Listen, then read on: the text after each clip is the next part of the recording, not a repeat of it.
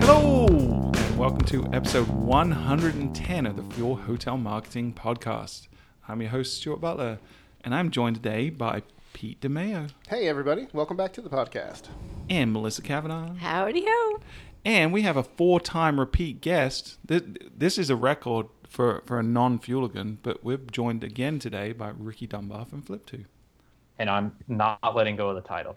It is securely mine at this point. Yeah, I was. Four. What What is when you do four or something? Four Pete. Is it Four a four Pete. Pete? I think so. Oh, and we have a three Pete. Pete. Yeah, we got a Pete. We got two Pete, four Pete, seven Pete, nine. Ricky's been on more than most of our employees. Indeed, yeah. I, I think go. he's probably got Brittany beat. Yeah. And maybe maybe and Alyssa. Jeremy and, and Alyssa. Yeah. Poss- yep. hmm yeah. So with the exception, yeah. So you're the fifth most popular host or populous host, I guess, on the show. Congrats. As voted by the audience too. Don't forget that. this is no, you're number one voted by the audience. Oh, better. There we go. And we've also got a, a, a newbie to the show as well today, making her debut is Kelsey Skinner from uh, Navis. Navis, yeah, first timers club here. So Nav, so Navis I is an go, awesome Ricky. company we've worked with for a long time. And what is your role Yeah. there? Yeah, so I'm currently head of marketing for Awesome. the Navis brand. I like how you said currently. That means she's gunning for the CEO position. Did you guys hear that? You're always shooting up, always shooting up. Yep. There you go. That could be misconstrued always CMOs shooting up. make the best CEOs, they say. This is true. I agree with that 100%.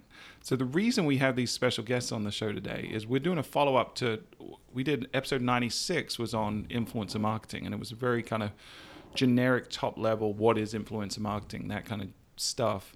And uh, we wanted to get real today. We wanted to get some data. We wanted to get really in the weeds and, and give you some tangible stuff to take home from that. So, was a follow up to episode 96. If you haven't listened to that episode, go back and listen to it. It's a good foundational episode.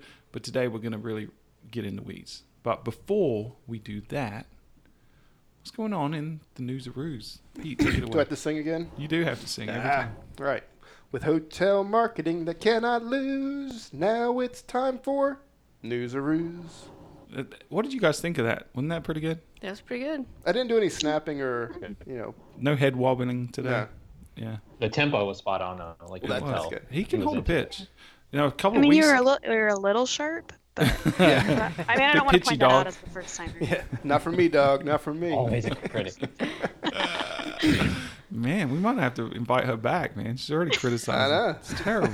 It's on the show for five minutes. I'm feeling right at home now. So. But yeah, so so this week's newsaroo is from Hotel News Now, and it's a it's more of an illegal opinion type article called say an illegal opinion? a legal okay. more of opinion type article than a, a news type article. But the headline is Hotels are grappling with accessibility on websites.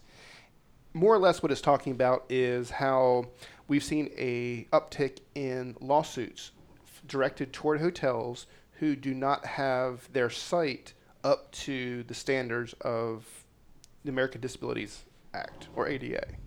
And we've seen that personally with some of our clients who have been hit with lawsuits both for the the layout of a site, but more specifically, we've seen people hit with lawsuits, not so much because of the, the development of the site, but because of the content on the site as Lack it thereof, relates right? to right as it relates to physical accommodations that the hotel makes. So the site might be completely ADA compliant, which we always do audits of our client sites, but in this case, we did not have information on the property site about on-site accom- uh, I guess accommodations for you know, disabled yeah. guests, such as you know a certain height beds, 36 inch wide doors, ramps, things like that that are on the physical property. And this article kind of goes into detail about the specifics of some of the suits that have been you know brought in the past, and just something that if you are running a hotel, this is one of those things that you can do to f- fix this issue before it ever becomes an issue. Yeah, and we talked about it a, a lot. We we did an episode. It was episode 85. Mm-hmm. We actually talked about WCAG 2.0 double A. You remember that episode? If you're looking for a boring episode to listen to, this is the but one. um, we you know we kind of went through the, the the nuts and bolts of what you need to do to be considered quote unquote ADA compliant. Now it, it's very gray. It's not you know, written in law what you specifically have to do, but they're really, really good guidelines out there. And WCAG 2.0 is an A on AA are probably what you want to look look mm-hmm. at in a in the hotel space, and try to follow those. But we hear a lot of noise in the industry, right? We hear a lot of people complaining about how difficult it is, how someone can come and you can put all the money in the world into your website and make it ADA compliant, and then someone adds an image in, and you're not ADA compliant, and that that's where you're liable at that point. I, I haven't seen any lawsuits where that's been enforced, right? I think that's a little bit disingenuous. I think it's a little misleading, a little bit fear mongering. And, and the conversation I had earlier today on this week in hospitality digital marketing, um, which is hospitalitydigitalmarketing.com slash live. You can go watch the recordings of that show. But it, it got pretty contentious when we were talking about this because you know that that point was raised about okay, man, it's a pain in the ass, blah blah blah blah. It's it's a commitment. You got to invest money, yada yada yada. But Tim Peter made a really really good point, which I don't think enough people really think about, which is there's a large percentage of the population that have a disability of some form or fashion, right? Whether that's visual impairment and, and that affects how they navigate the website, or it's a physical disability that affects how they stay with your property. So, regardless of what, what hoops you have to jump through and what you are frustrated about having to do because of the, the frivolous lawsuits, you should really be focused, as always, in everything you do, you should be focused on the guest. And if you know, five to ten percent of your potential guests have some form of disability, which is the, the stat, then shouldn't you be doing everything you can to accommodate them within the best of your ability, right? So I'm not saying you should go overboard and, and nail every single thing, but if you if you are showing that you're making an effort to the best of your ability, you're really not going to have any issues from a lawsuit perspective. You might get these frivolous accusations, but you're going to win every time and it's frustrating you have to do that. But but look at the bigger picture. Look at the the fact that you're in the hospitality business. You're trying to be hospitable to people, some of whom have disabilities. Mm-hmm. You need to. You be, should always do right by your. You guests. should be doing what you, you're doing, not because it stops lawsuits, but you should be doing what you're doing because it's the right thing to do in the hospitality. That, that's true, but I think there, there's two sides to that coin. I think one, you always have to be. You're in the hospitality business. You have to be hospitable you know that goes without saying. The other thing too is we just said it twice. Uh, well, I did say it. That so that goes with saying. But my issue, my point is, when we've seen these suits, it typically has not been a disabled guest bringing the suits to the hotel. It's typically been an advocacy advocacy group. You know, the ones that we've seen were was out of another state, looking at our site, saying if they were going to book, they would have issues with it. So I kind of feel like there's, there's two things you have to do. One, you have to make sure that your your property, which from an ADA perspective, this is not new. Your property has to be accessible. Two, you have to make sure your site is conveys how accessible you are. But then part of it is just ticking that box, saying that you've made those steps to make sure that your website is is clear and easy to read, because you don't want to get caught by some advocacy advocacy group that is just looking to make a dime off. But that's the point, right? I think we're looking at it the wrong way. I don't think we should be ticking a box because of an advocacy group making accusations. We should be doing what we're doing because it's the right thing to do for the guest, right? And we should be talking to guests with disabilities and when they bring up an issue to us that hey, it would have been helpful for me if I had seen the height of the beds or whatever that is we need to take that into consideration and apply that yeah. to all future guests and say thank you for letting me know. We'll make sure that every guest coming now knows that information. Yeah. You know? I think you're both spot on with it. It's that it can be overwhelming to know where to start for a lot of hoteliers. So sure, yeah. they'll know it's the right thing to do, but at some point you do have to have a list of boxes to know. And they're going to leverage tools and, and stories like this to try and figure out where to start. Yeah, I, I agree. I, I just think the the narrative of the conversation oh, yeah. has shifted towards more of man this is this is difficult this is a pain i'm gonna stop yeah, there don't while... be grumpy because you need to do the right thing i apologize for everybody pete's just having a coughing fit sorry everyone are you finished pete i think i'm good let's all go right. ahead and keep on moving forward all right kelsey what were you saying sorry well, i just you shouldn't be irritated that you Yeah. have to do something that's right for people. Right. Uh, an approach, I think you said it perfectly, is you don't have to have it perfect. You don't have to do all the things. It's within what you're able to do, but don't lose sight of the why Yeah. in these initiatives, right? For sure. And that it, it goes straight into the data privacy stuff too. All Yeah. the GDPR, all of these laws that are coming down. Yeah, Yeah, exactly. it's exactly. the right thing to do. Exactly. People are complaining, man, this is a lot of extra cost or a lot of hoops to jump through. But think about it from the consumer's perspective. They don't want you to misuse their data. There's a reason these laws come. In nine out of ten, a lot of these laws happen, especially on the data data side. They they come into law because marketers misuse data. Like if we did right by the consumer, they wouldn't need those laws. But the problem is, one or two bad actors are going to ruin it for everyone else. So you know we have to live by these laws, and it, it's probably a good thing ultimately because the consumer wins. Yeah, well said. Cool, man. That's a good news newsaroo. It's really interesting that we just, I literally a couple of hours ago had that s- similar conversation on Loren Gray's show, but now we're having the conversation here, and that's completely a fluke. Yep. You know, well, it's, it's a good thing that that is just it's in the the conversation overall. Right. I think that's important. That will at least get us to the point where Yeah. we're helping our guests the best we can. Yeah, and if you're Uh-huh. unsure where to start, like Kelsey said, go go. There's lots of resources online. At like I said, our episode, episode 85 of this show, was a good foundation. But just go Google Google it and talk to people. There are lots of groups out there that are advocates for dis- people with disabilities. They can help you. They can guide you. Talk to guests that have disabilities about what you can do better to serve them next time. Just have conversations with people, and you'll, you'll figure this stuff out. It's not it's not tough. You just got to put some effort behind it. We talk about the focus of this internally at Navis quite a bit because we have a lot we have to do around PCI and data privacy because there's a great deal of information that passes through our systems. Right. And we try and train our clients in the industry on the importance of the data privacy and ADA. And it's not the sexiest topic, honestly. It's not the fun, shiny new marketing trend.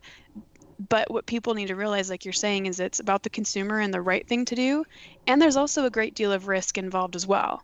So those are two very important things to keep in mind that, hey, yeah, no, it, it's maybe not a new way to design something or a new way to do targeting in social media, whatever, but it's it's perhaps one of the most important things you should be working on right now at your Yeah. property. For sure. And one of the things I really admire about Navis, and, and not a lot of people know this about the history of the company, but when, when PCI was really coming to the forefront, Navis basically stopped all development on their products and, and went back and made sure everything was PCI compliant. They re engineered almost all of their technology Yeah. so that they could be level one PCI certified. That was a huge Yeah. investment that in the short term didn't help them. You know, didn't generate revenue for Navis in the short term, but it was the right thing to do because if they hadn't, you know, it, it it's going to cause problems down the line for all of their clients. So that was a really good visionary thing that the leadership did. I'll pay you later, Stuart. no, seriously. I mean that we we call our we don't call our clients customers. We call our clients clients because they're in our protection, right? Yeah. We are there to serve you. And if you are working with a vendor or a CRM or um, any other tech partner that's not PCI certified, you as a hotelier are liable if anything happens to the vendor Right. even if it doesn't have all that much to do with you if we at navis were hacked our clients would have been liable for it Right, because they're the ones it's really collecting the credit cards at the end of the day. And the same with GDPR. You know, as the data controller, you, the hotelier, are the one that's liable. You might have processes like a Fuel, like a Flip2, like a Navis, but they're just the processes. At the end of the day, you're the controller who decides what data is getting stored and where it's getting stored. It's on you legally to make sure that things are being done the correct way. So. Yeah, that's that's a deep conversation that I didn't expect us to get in from that article, but it, I think you can really invite me back Maybe we'll do a follow up episode on privacy and. i'll and come with worksheets checklists all of that There you go. So speaking of that, so let's jump into the topic. So so the reason we, we had you guys on the, the show and, and why it, it seems random is like what what does Flip to and Navis have to do with each other? Um, but they did a webinar a, a week or so ago uh, on this topic of um, of influencer marketing, which is something that's really buzzing right now in the industry. I think a lot of people are trying to really figure it out. And one of the things that really stood out to me in the webinar that they did is they really dug into the data. And and Kelsey, you're a data nerd, and I really love that about you. She's got worksheets and spreadsheets and all kinds of stuff that Oh, that man. you can use to help you when you're planning this stuff. So we're going to link to all that in the show notes, which is going to be at fueltravel.com slash podcast. podcast. Click on episode 110. We'll put all those links in there. But you guys are really getting into this in a nerdy way that I really appreciate. And I, I felt like our audience are going to really appreciate that as well. So that's kind of setting the tone. So before we get into that, we did do an episode, um, like I said, episode 96 on influencer marketing. And for the stat of the week, Melissa, you want to do the jingle? It's the stat of the week. The stat of the week. Stat of the week. Stat of the week. So what? So we had some stats in that episode that I We think are have still multiple relevant. stats this right. week. So, stat number one is 90% of micro influencers use Instagram to post their original content. Okay.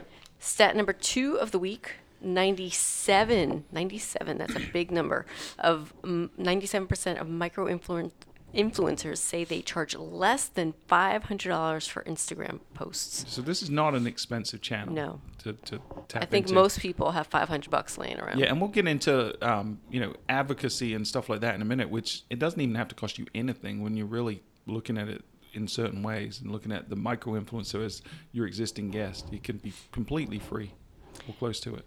And the last but not least stat of the week is influencers on Instagram with fewer than 1,000 followers will see about 8% of their audience like their posts. Yeah, it's a very heavily engaged platform, Instagram for sure, and it, it's one that in, inspires things. So for travel especially, it's really, I think it's an underutilized platform for a lot of travel. I still think Facebook by far is number one place you want to work when, when we, especially when we get into some of the case studies that Flip Two we're going to jump into in a sec. But I think in, in Instagram is a close number two. There you have it. All right, so let let's kind of start by talking about, and we talked about this a little bit in the last episode, but I want you guys to chime in with your perspectives too. So, Kelsey and Ricky, let's let's talk about what what are macro versus micro influences. What are the differences between those? Yeah, so that you know that's an interesting question, and it really it really kind of boils down to who you ask. Um, when we did the the webinar last week, um, you know, I, I did some I did quite a bit of research on that just to kind of see because we we sort of had at Flip Two we sort of had our own definition for what a micro influencer could be. Um, we looked at it, um, you know, really from from the standpoint of not really having done a whole lot in the influencer marketing space, but having a data set that lended itself really well to that to that world and said okay can we try and pinpoint in this data what would make sense in terms of like classifying micro versus uh, versus macro? Um, and it was actually pretty pretty tricky to do. So so what i did is i just went online and i just did a quick google search and said all right you know what how does how does the internet view this? Like what does the what does that breakdown typically look like? Um, when you're looking at uh, and, and you really only need to define one because by defining one you sort of by proxy define the other. Um, so i looked at micro influencer um, just to kind of get a sense for what that might be and i found uh, just a very wide range of different definitions um, from a lot of different sources too. So it, it- you know one source said anywhere from 2000 to 50000 followers on a single platform um, another one said any more than 3000 which i found kind of weird that you would just you know anyone under 3000 just seemed to like not even hit their radar i thought that was a little little disingenuous um, a thousand to 10,000, 10,000 to 500,000, and then anything less than 10,000. so Small basically, range. So all over the place. yeah. right? So basically, nobody knows what a micro influencer is. Um, so we, so the good thing about that is that that kind of leaves us open, uh, and and also anyone listening to this too kind of leaves everyone open to sort of define that for themselves, which I think is cool. Uh, you know, rather than it being handed to you saying, "Hey, here's a marketing tactic. Here are the rules. You need to do this, this, and this." It's really one of those things that's still kind of open ended at this point. So you can pick and choose what you want, and then sort of take it from there. And we'll you know drill down a little bit into like what take it from there actually means um, but uh, but yeah so i'm going to get in when we start doing the case study stuff i'll get in like really specifically about like how we defined it at flip 2 um, but from a micro influencer standpoint you have that then you also have the fact that um, they tend to be um, connected with a like a very specific niche um, larger influencers kind of tend to to not do that so much. Although, and I think um, Kelsey has something to add to that too. That the larger mm-hmm. influencers now are starting to maybe trend a little more in that direction, which I think is super interesting because you know I think maybe they're starting to see, or maybe the industry in general is starting to see that micro influencers are hugely impactful and you know what can what can larger influencers take away from what they're doing to like capitalize on that on that popularity? So kelsey did you want to elaborate yeah. on that a little bit? Well i mean you ricky and i you and i have had this conversation that there the concept of influencer is new and it's still evolving. I hadn't uh, quite frankly um, i'm a i'm a pretty connected marketer you know i like to keep up on the trends but i hadn't heard the concept of in- influencer until maybe two and a half, three years ago, uh, and now it's it's blowing up where most marketers are like, yeah, okay, we need to figure out a strategy around this. And I think that because of that evolution, it's also becoming extremely crowded, and consumers are recognizing now what this is as well. But if you look at the decision making process and how consumers are deciding to trust brands, the personal influence and word of mouth component of it is so important that I don't think it's going away. I think it's only going to continue to grow. Um, I mentioned this in the webinar too. I think people like to joke about the Fyre Fest things, and there's a lot of mm-hmm. ways you can do influencer marketing bad, but that's just when it's done bad. Mm-hmm. There's so many good ways you can do it that I know, Ricky, you have some awesome client case studies to share on it.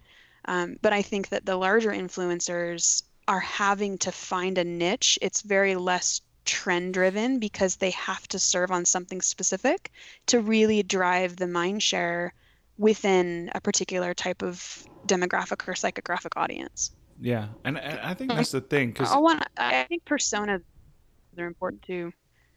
Yeah, we'll we'll jump into his personas in a sec because I think that is really important, and and I think it's interesting what you said about the term influencer marketing is relatively new, right? Within the last two or three years, but it's not a new concept in theory, right? Because really, it, it's no different than endorsement and, and how that happened in the past. When we're talking about it on a on a large scale, when we're talking about the Kim Kardashians of the world, that's no different than Michael Jordan being on a on a basketball shoe. It's very very similar. But what what's happening now is it's the same with all kinds of marketing, right? The internet has created an opportunity to access people that weren't accessible before. And so this concept of and, and we use macro micro influencer, but I really like how um, Flip2 refers to the micro influencer more as an advocate, right? So especially someone that is not necessarily a pay to play type of influencer, but someone that's actually experienced the brand and is passionate about the brand and they become someone that is a champion for your brand authentically and organically. So you're not even necessarily having to pay them to do it, but they influence others. And one of the things I've learned from just our conversations over the over the years with with Flip2 is the, the type of audience that you're trying to reach, right? Your persona, and we'll d- dig into mapping those out. But your your best persona looks a lot like your existing guest, right? So when we think about who's staying with you, their friends and their family tend to look and act a lot like they do. Because people, it's, it's human nature that we tend to surround ourselves with similarity, right? We tend to surround ourselves with people with that share values, that share geography, that share whatever it is. So we tend to look at our circle of influence on Facebook, for example. If you looked at all my friends on Facebook, they're similar people to me that are going to enjoy similar things to me. So if I'm out there advocating for a brand, they're a lot more receptive to that because they trust me, they know me, they know that I res- what I like resonates with them. So that advocacy concept is something that, that I think is really, really new and something we as marketers haven't had access to until the internet's really and social media specifically has really allowed us to get into that. Yeah. And that advocacy plays really well into guest relationship and experience and how you then continue that. I mean, really all you're doing is taking that guest relationship a step farther with the ones that have a high social impact. And then you're showcasing that with their peers and that group that they have this similar um, lifestyle and personality and preferences. And again, I think having a clear picture of your personas, I mean, we, we touched on this just for a sec, but every brand, every marketer, every hotelier and vacation rental manager, they they've got to have a clear understanding of the personas that are driven to their property, um, and then build those preferences out in their marketing. You got to be speaking to it. Your audience doesn't care what you have, why you think it's important. It's about how it's going to fulfill their own needs, uh, and leveraging your influencers to do that. And make it's going to make it a lot easier. Yeah, for sure. So let's let's dig into personas a little bit. Do you do you feel like the clients that you deal with when they come to you guys, do they typically have that nailed down? Do they know who their audience is when they come to you guys? No. No, not most often. I think actual I mean in, I'm in B2B tech software marketing. I have a very clear buyer persona, I have a user persona.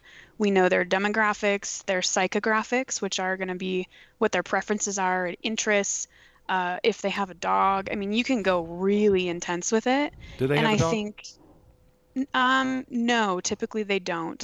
No. revenue managers, I'm just kidding.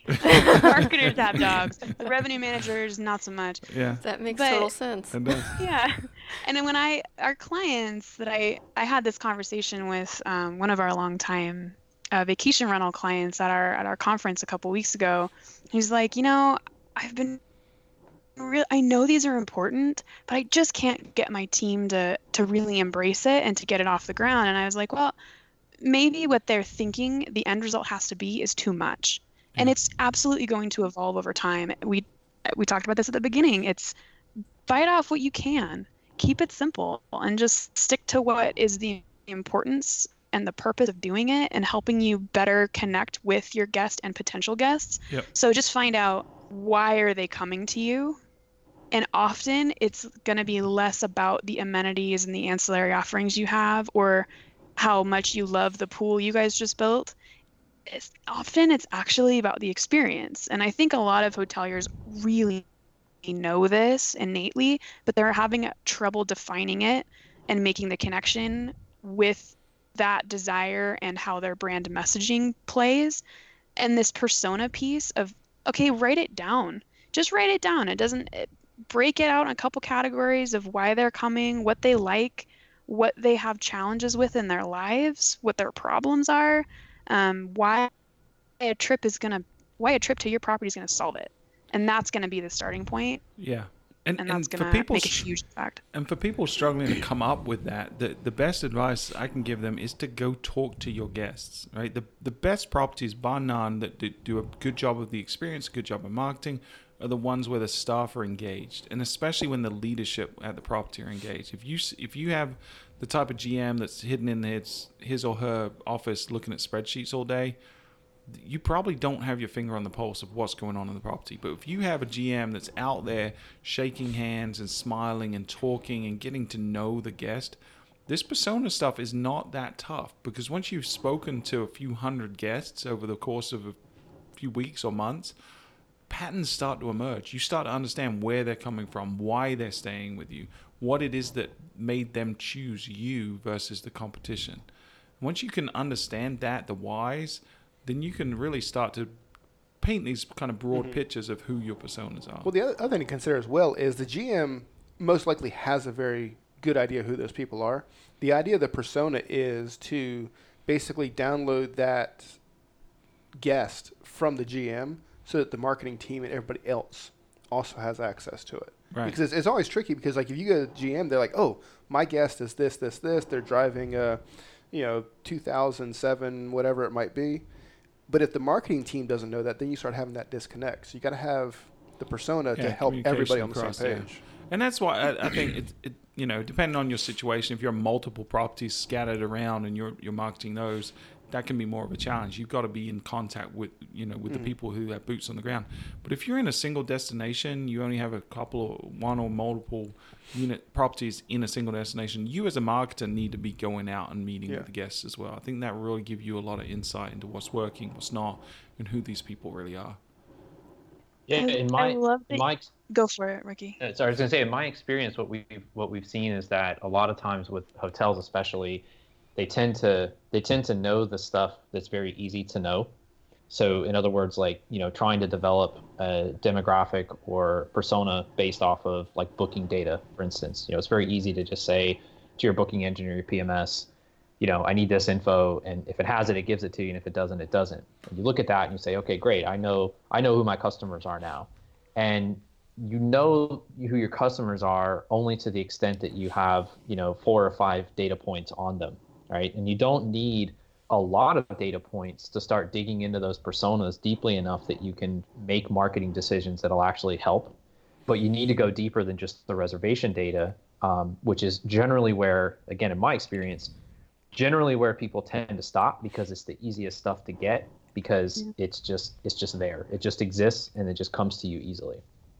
You're you're completely spot on and I'm glad Stuart you said that it starts with the conversation with the consumer with the guest one of my favorite sayings we have on my marketing team is your opinion, though interesting, is irrelevant. Mm-hmm. If you don't have the data behind it and you're not asking and getting it direct from the source, you could be interpreting it wrong.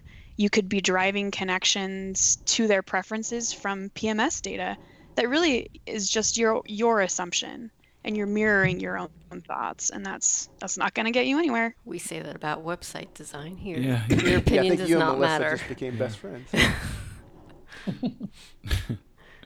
For sure. So let, let's kind of j- jump a little further down the rabbit hole and let's talk about let's assume that these folks have the personas figured out now. We might need to do a whole episode on defining personas. This is probably a good idea. But let's assume they have personas. How, how do they go about figuring out who, and, and, I'm not talking about advocacy, I'm talking about more like the, the micro influencers that have an audience, a niche audience. How does one go about figuring out who should I go reach out to? Who should these influencers be that I, and I, I like that you, um, the, the phrase one of you guys made in the notes where you talked about a squad of influencers, like a group of people that kind of target your audience. But how do you go about finding your squad and putting together that team? Yeah, so there's there's kind of two ways to do this. Um, you can do it, you know, with micro influencers, and that and that's the the good thing about them is also the thing that makes it a challenging group to work with in some ways, is that they're not super easily identified. Um, if you want to do it the the hard way, sort of the manual way, um, you really need to have someone taking a look at all the all the folks, or at least a sample of the folks that are coming in and staying at your property, and doing doing a little bit of social media stalking on those people. Um, now, to the extent that their profiles are public, there's nothing really creepy or weird about that because hey, they made it public and uh, they gave you enough information that you can that you can go and do that. Um, now, it can get creepy depending on what you do with that information, but maybe that's another episode, you guys. yeah, we, we like to do creepy episodes every now and then. okay. Save that for like Halloween or something. Um, it's that creepy. But no, I mean, if you're just kind of looking to see like, hey, you know, what is this person involved in? Do they do they run like any kind of groups? Are they managing like any communities? People that tend to do stuff like that will kind of self-report within their social media. So you don't you don't really have to look very far to do it. It's just you have to cast a very big net to do that, and that's a lot of work. Um, it's so, becoming a natural thing too. People on social know, like they know what they're exposing, and they know that marketers are now using this. Mm-hmm. Yeah, totally, totally. Yeah, I mean, uh, and people, you know, there are people who run communities online, and you know, they're, you know, relatively, you know, I'm, I'm air quoting over here, but they're relatively normal, typical type communities, and they just don't want people to know that they do that, and that's fine. There's nothing wrong with that. So that just kind of adds like sort of another another kink in the uh, in the chain there that makes it a little tricky to to find them, but it is one way to do it. Um, the other way to do it is to use um, various solutions that can help you do that. Now, full disclosure, the case study stuff we're going to look at today, obviously, it's going to be data that our, the Flip2 platform has collected from customers. So we can help with that, but I don't want this to be like, hey, you know, come work Flip2 because we're going to help you find influencers. That just happens to be sort of a side effect of what an advocacy platform does. We're able to get that data about um, uh, folks on social media just by virtue of what we do. But if you're managing marketing, you're managing social media for your property, if you're doing this stuff, part of that strategy, a fundamental part of that strategy is just paying attention to what folks are saying within the communities that you belong to. And that doesn't mean you stop at my hotel was mentioned. That is that's like the bare minimum of what you need to be doing. You need to be looking at like let's say you're in um I don't know. Well, let's say you're in Myrtle Beach, right? Um, you don't need to be looking at you know at my hotel being mentioned on Twitter or Facebook or Instagram or whatever. You need to be looking at like okay, what's going on in your neighborhood in Myrtle Beach on Instagram and on Twitter and on Facebook. What's going on in Myrtle Beach on the whole across those social platforms, and you need to be a part of that conversation if you just do that and make that kind of a standard part of your practice, you'll pick up on these things just organically. You will just start to see, just like you said before about um, personas and whatnot, just organically, you'll start to learn these things and pick these things up, and then it'll become second nature. It's when you don't do that stuff and you don't have those practices that finding these people can be really, really tricky, um, and you're gonna you're gonna struggle a little bit with it. I think I think that's why people tend to focus a lot more on the macro side, because you know in our definition of a macro influencer, it, it tends to be their job. So it's not in their best interest to be invisible. They're going to be raising their hand, going, "Hey, you know, like a lot of hotels we talk to say, like, yeah, they come to us all the time saying, "Can I have a free room? Can I have this? Can I have that?" Like they're going to find you. With micro, it's a it's a completely different uh, situation. I have a creepy story if you guys want to hear it. Always. We love creepy stories. So, several years ago, I was on the marketing team of a hotel and was trying to figure out a way how to get this mi- micro influencer program off the ground.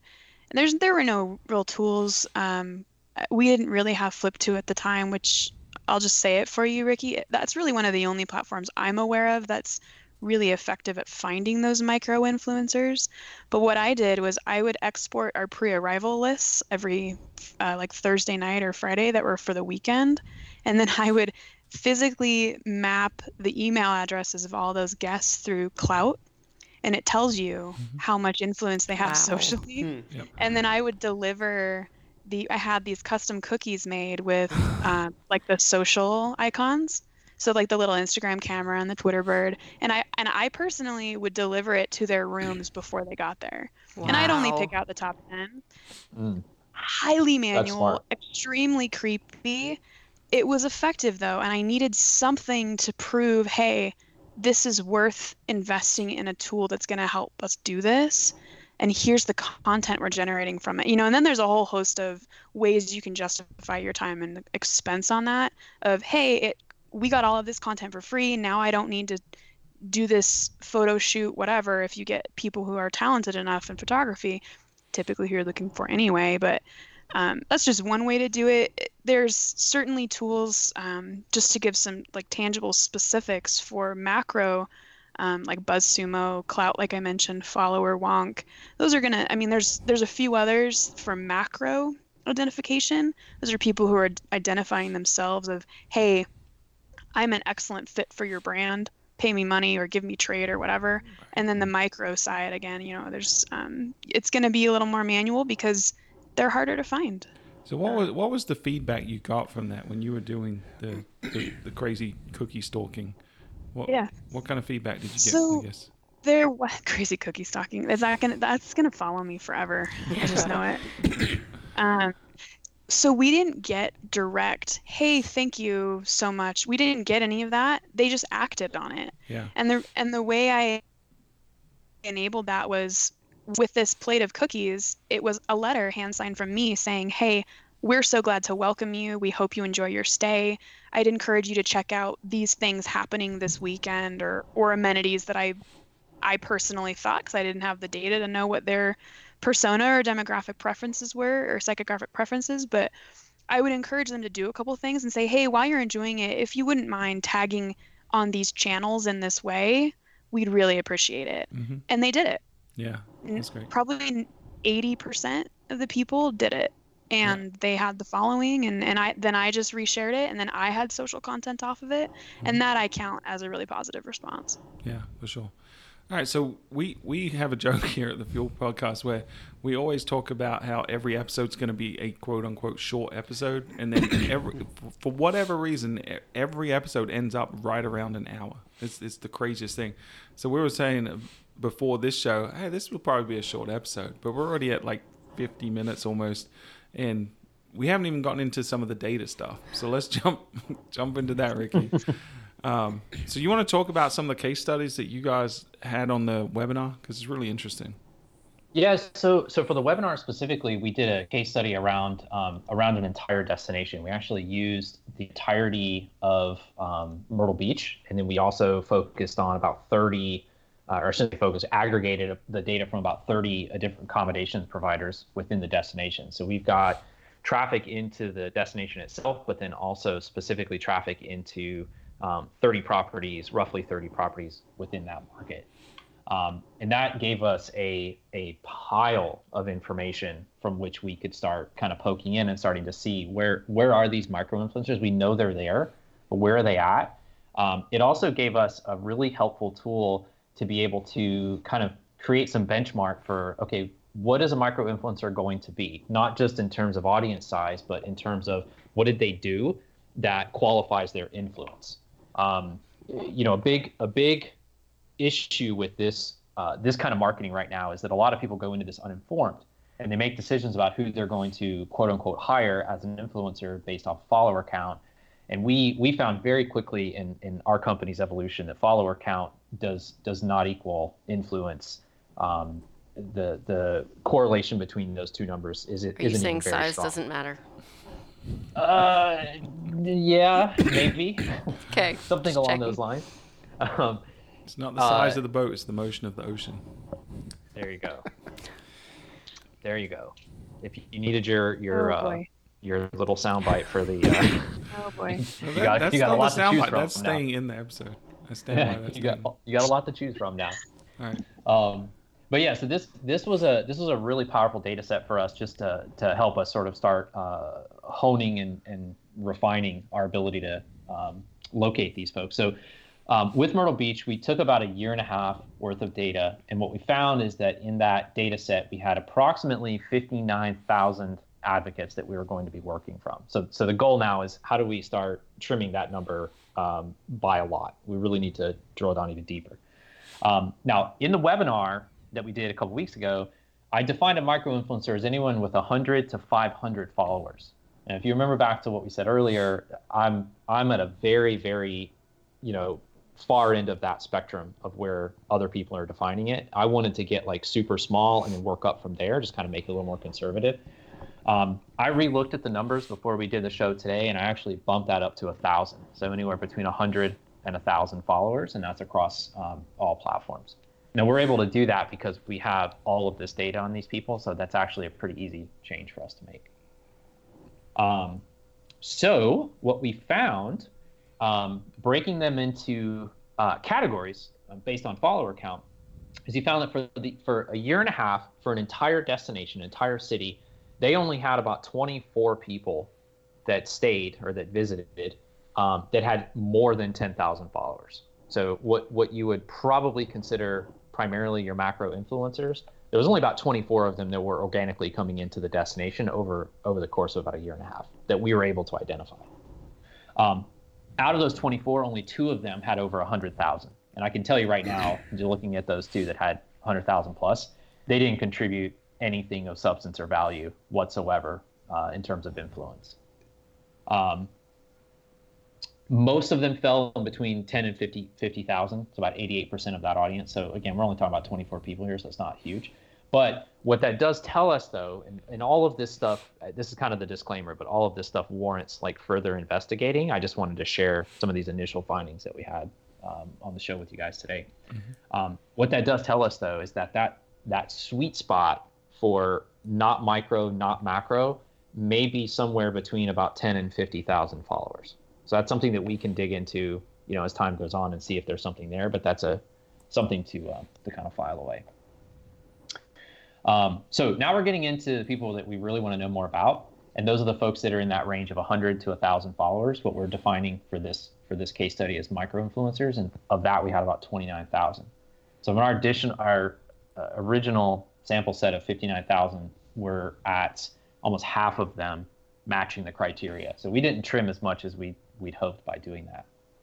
Um, so then I'd figure out, okay, what what next? How do I dig even deeper into this 29,000 and get this down to the folks who are actually the influencers? So now we can apply that second filter on there, which is starting to look at what did they do and how many of them did that thing. Okay. So for us on our platform, one of the main things that we do is we drive um, lead generation for for our customers. So a lead, uh, de- as defined by our platform, is our ability to convert the friend or family of an existing guest or a past guest into someone who says, "Hey, I here's my contact info to the hotel. Here's my contact info. I would like to hear from you more often, and I would like to receive an offer from you." Okay, so these people are not only are they opting in, but they're also showing intent. So this is a pretty valuable um, conversion. So when we talk about lead, that's a name, an email address, an offer, uh, an opt-in, and them essentially saying like, "Yes, please send me more stuff." Um, makes sense so far. Any questions? No, carry on, sir. You're doing great. Awesome. All right. So then what I did is I said, all right, let's look at that conversion rate from how many audience members they have, what their following is, um, and see how much of that audience do they actually turn into leads. That's a very tangible measure of engagement. And what we found is that out of that sample set of about 29,000, um, at least 1,800 of them, in fact, just just over 1,800, um, were converting a minimum of 5% of their audience. That's which a may lot not- of people. That's a lot of people. And it may not sound like a lot you're saying, oh, well, these people have very small audiences to begin with, and that's only 5%. But you're also saying there's 1,800 of these people. And as you dig deeper, it gets more interesting. We then looked further and found that half of them were converting 10% or more of their audience. So hmm. that's approximately 900 people converting almost 10% of their audience. Now we go back and look at our macro influencers. There's only 24 of them, but none of them even came close to these numbers, like not even remotely close. And these are people who have huge audiences. So you would think with an audience of that size, people must really care what they have to talk about. It turns out people really don't care at all what they have to talk about. Um, and then ultimately, kind of you know boiling the data all the way down and saying, okay, great. Well, you know, 1,800 people they convert this much, blah blah blah. What does that actually work out to for the destination? What was the tangible benefit that they were to get from this? The result was they were able to grow their database by over 90,000 in a year and a half. That's a lot So quality leads, not just garbage leads. Yeah, these are all highly interested potential future travelers that know someone who's already been to the destination. So it's not like they're sitting there going like, "Oh, you know, maybe we should try Myrtle Beach." Okay, well, do you know anyone who's been to Myrtle Beach? No, I don't know anyone that's been there. Okay, great. Let's go on the internet and figure it out, right? That conversation doesn't really play out. What normally happens is, "Hey, where should we go on vacation this year?" Oh, well, you know, Stuart went to Myrtle Beach and his family really loved it. You know, let's ask him what they think about it. You know, what what they do, what was fun, what was cool. And that's how you start getting into those really interesting conversations that lead to genuine interest in either a destination or into a specific property. Yeah, I mean, it, it it does come back to quality over quantity, right? And I think, like we talked about before, you, the audience that you have and the influence that your existing guests have on a very similar audience to them is phenomenal. And and I think it's something that's really overlooked by a lot of people, especially in this conversation because influencer marketing has become so buzzworthy in the in the last couple of years that everyone's kind of scrambling to figure out who can I go after. Oh, I like health and wellness. Let's get some yoga influencers or whatever. And I think they're missing out on this this huge, huge, huge opportunity of, hey, my guests have a circle of influence. You know, it might not be huge, but the quality is so. I mean, think about it this way, right? I, I'm I'm a I'm a nerd, right? I, I'm a fan of what Star Wars, Nintendo. There's stuff that I I read on a on a daily basis about those topics, and there's certain people that I, that influence me about those topics. But when they tell me about a hotel, I'm not going to listen to them as much as I would if Pete or Melissa or my parents or someone like that I trust and know on a on a personal level tell me that that is the hotel to stay at. So that's the authentic, authenticity of it. I mean, I think Ricky, it's one of your points here is that micro influencers often do not know that they're an influencer at all, and they're just completely Right. They have no skin in the game. yeah, they're just completely organic. The only reason that they're sharing, in this case, your property, is because they personally vouch for the experience that they, they, had. they genuinely enjoyed their experience and want to share right that with other Yeah, people. and, and I think that's Yeah. like when you see like the big inf- the uh, the big macro influencers. While the term influencer marketing is probably not you know common among customers, you know if you have if you're following Kardashian that she's got she's getting paid to go places. She's getting paid to you know interact and, and post things on Instagram. Mm-hmm. You know, but for someone who's got you know 150, 200, 300 fans or followers, they're just saying what they feel, Mm-hmm. which Yeah. is incredible. Yeah. And the, and the beauty of that is, you know, the, the, the data I've shared so far, this is just people doing what they do. Like, don't don't don't misconstrue this as, you know, the destination paid these folks to do this. These are just people doing what they do. They happen to use our platform, so we're able to track it. But there's this is all organic stuff. So so then the the the, the next kind of, you know, step in this process is all right, great. Now we know, now we've identified who these people are. We've got about 1,800 of them, and then we can drill down to see who's the most influential and who do we want to invite back. What does that look like? What do we do now to engage with those folks and bring them back? And this is where I think the opportunity with micro influencers within the travel space specifically is largely untapped. A lot of these people, this vacation that they took to Myrtle Beach, that's their once a year vacation. That's it. They're not going to do this again this year. So if you can come to them as, say, Visit Myrtle Beach, for instance, and say, hey, we loved that you came here and you had this great time. This is awesome. We'd like to bring you back. How would you like to come back again this year? How would you like to do it twice this year? Or can we can we cover your trip next year?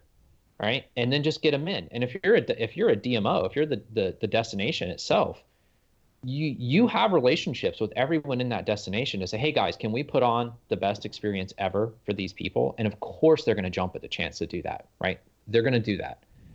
For these micro influencers, for them, the experience of just being able to do it is 99.9% of the time enough for them to want to do it, or for you to convince them to do it, you know, on your terms or or what have you. Um, and it, and that's the thing. It's that it's that genuineness and that authenticity of just the fact that they got to do this thing that's so impactful and meaningful for them that this is very much an emotional play and less of okay great you know how much am i going to have to pay you to come and stay with me and you know how many instagram posts are we going to get out of this et cetera et cetera Yeah, really smart.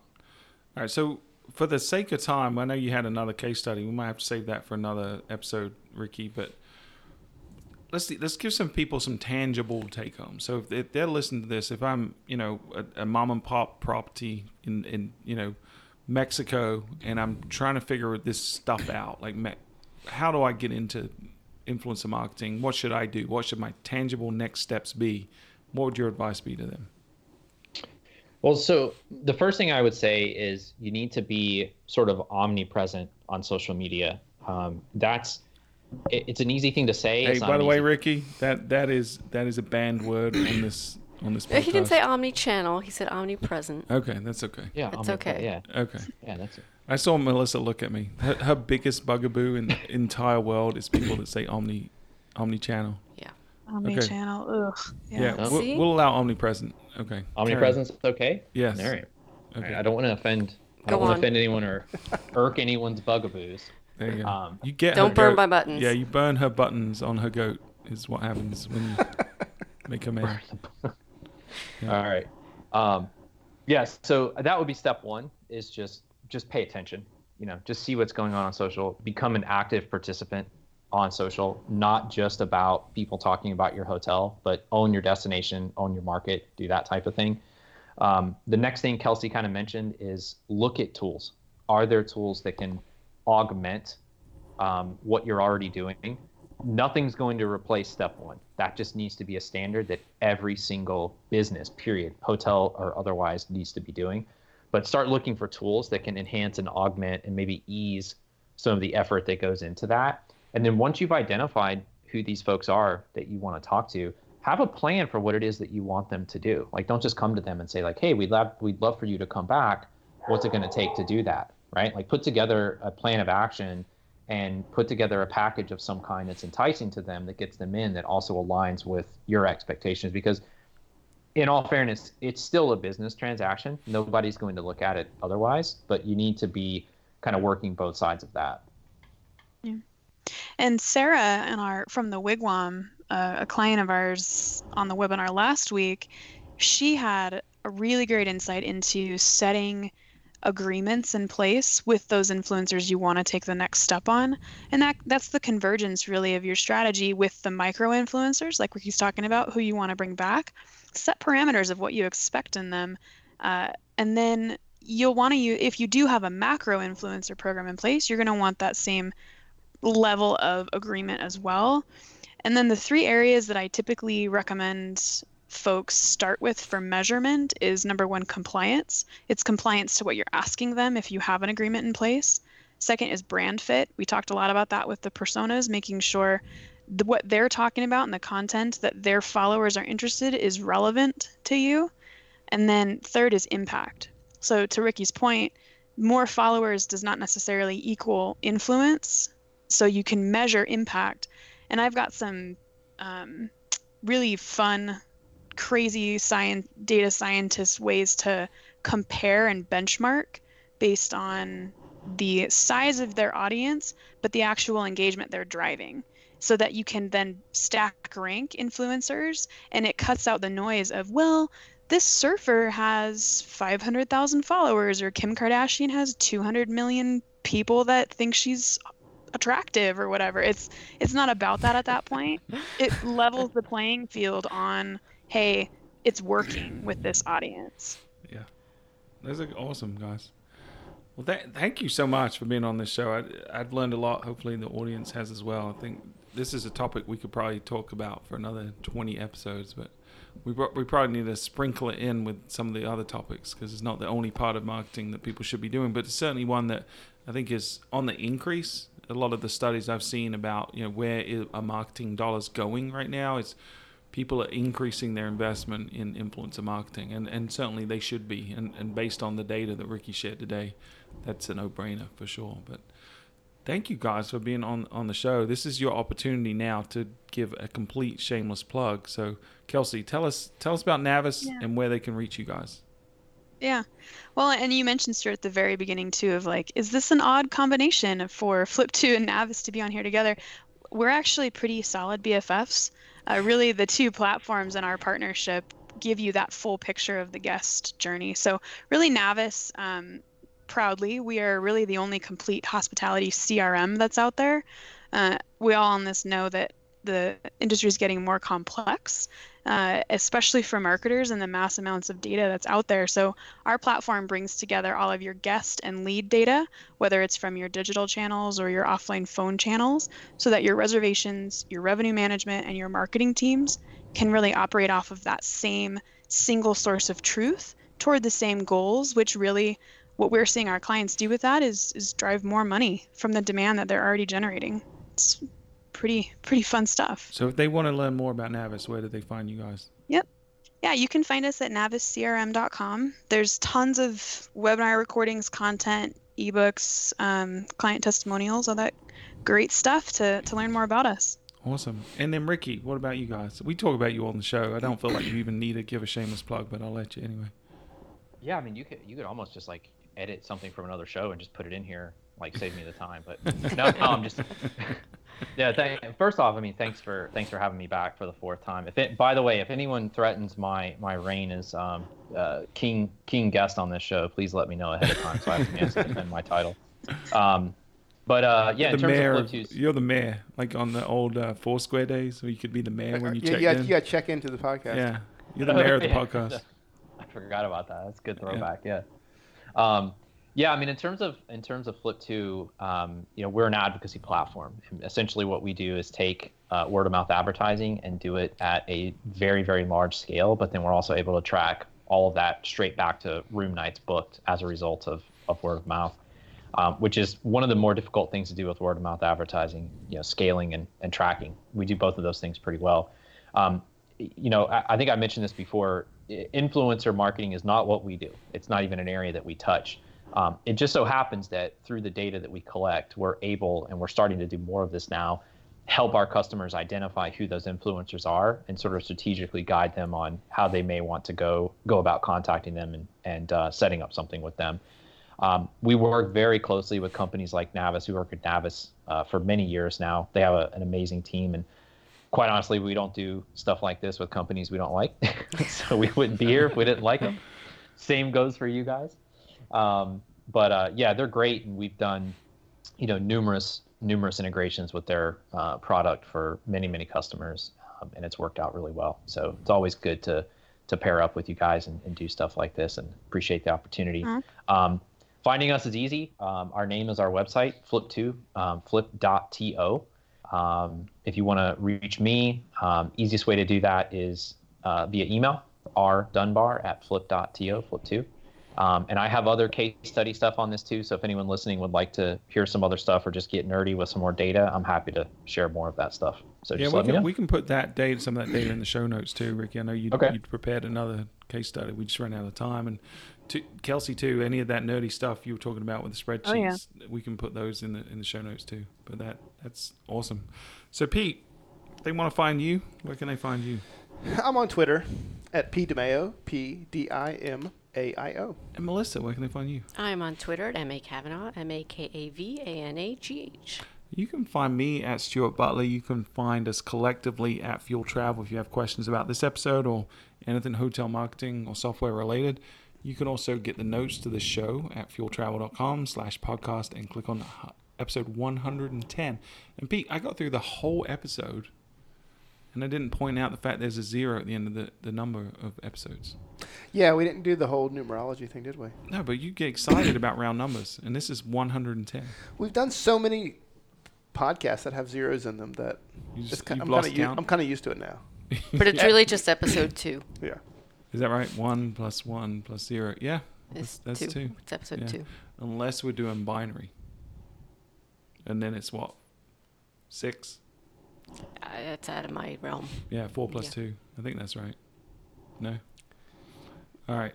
So I, th- I think we killed the episode. Thank you, guests, for being on. if you, if you Thank you, check, guys. Check out Navis, check out Flip.to. They're both awesome. We have a lot of, if we did a Venn diagram of clients, I think there's a lot of overlap between our clients and Navis clients and, and Flip.to clients. Because people that use one or, or, or multiple of us tend to be smart people, smart marketers, and they tend to Hey. gravitate towards smart companies that can help them drive business. They just get it. They get it. That's right. Just get it. Yeah, and actually, I think there's going to be. Um, I don't think Kelsey's involved, but I know someone from Navis is going to be at the Opma com- conference coming up in May. Oh yeah, We're going to yeah. be. on- We're speaking there. yeah, so there's a panel discussion on how to drive direct bookings with Flip.to. Ricky's going to be on there. I'm going to be on there from Fuel, and then someone from Navis is going to be on there as well. So if you're in the, Yep. especially if you're in the condotel vacation space, then um, the Opma, it's it's op. What is it? The Theopma.org, I think is that URL. The Theopma.org. Yeah, That's the best URL of all time. But if, if you have We a always just- condotel type product, the Opma is a great organization to be a part of. And if you want to see Navis Fuel and Flip.to um, rocking their stuff, that's where we're going to be in, in May. So you should check it out. Cool. Well, thank you for tuning in. And until next time, you have been listening to the Fuel Hotel Marketing Podcast.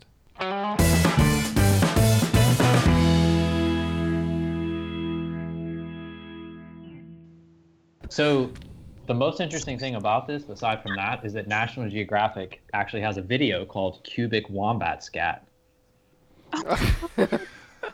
Hey, um, That's the the Ricky, I band I just, was in. I just think you you won the um, the award of being the end of our podcast now because we always put that little secret bit at the end after the credits. That was my goal. You guys just That- made it easy this time. Congratulations.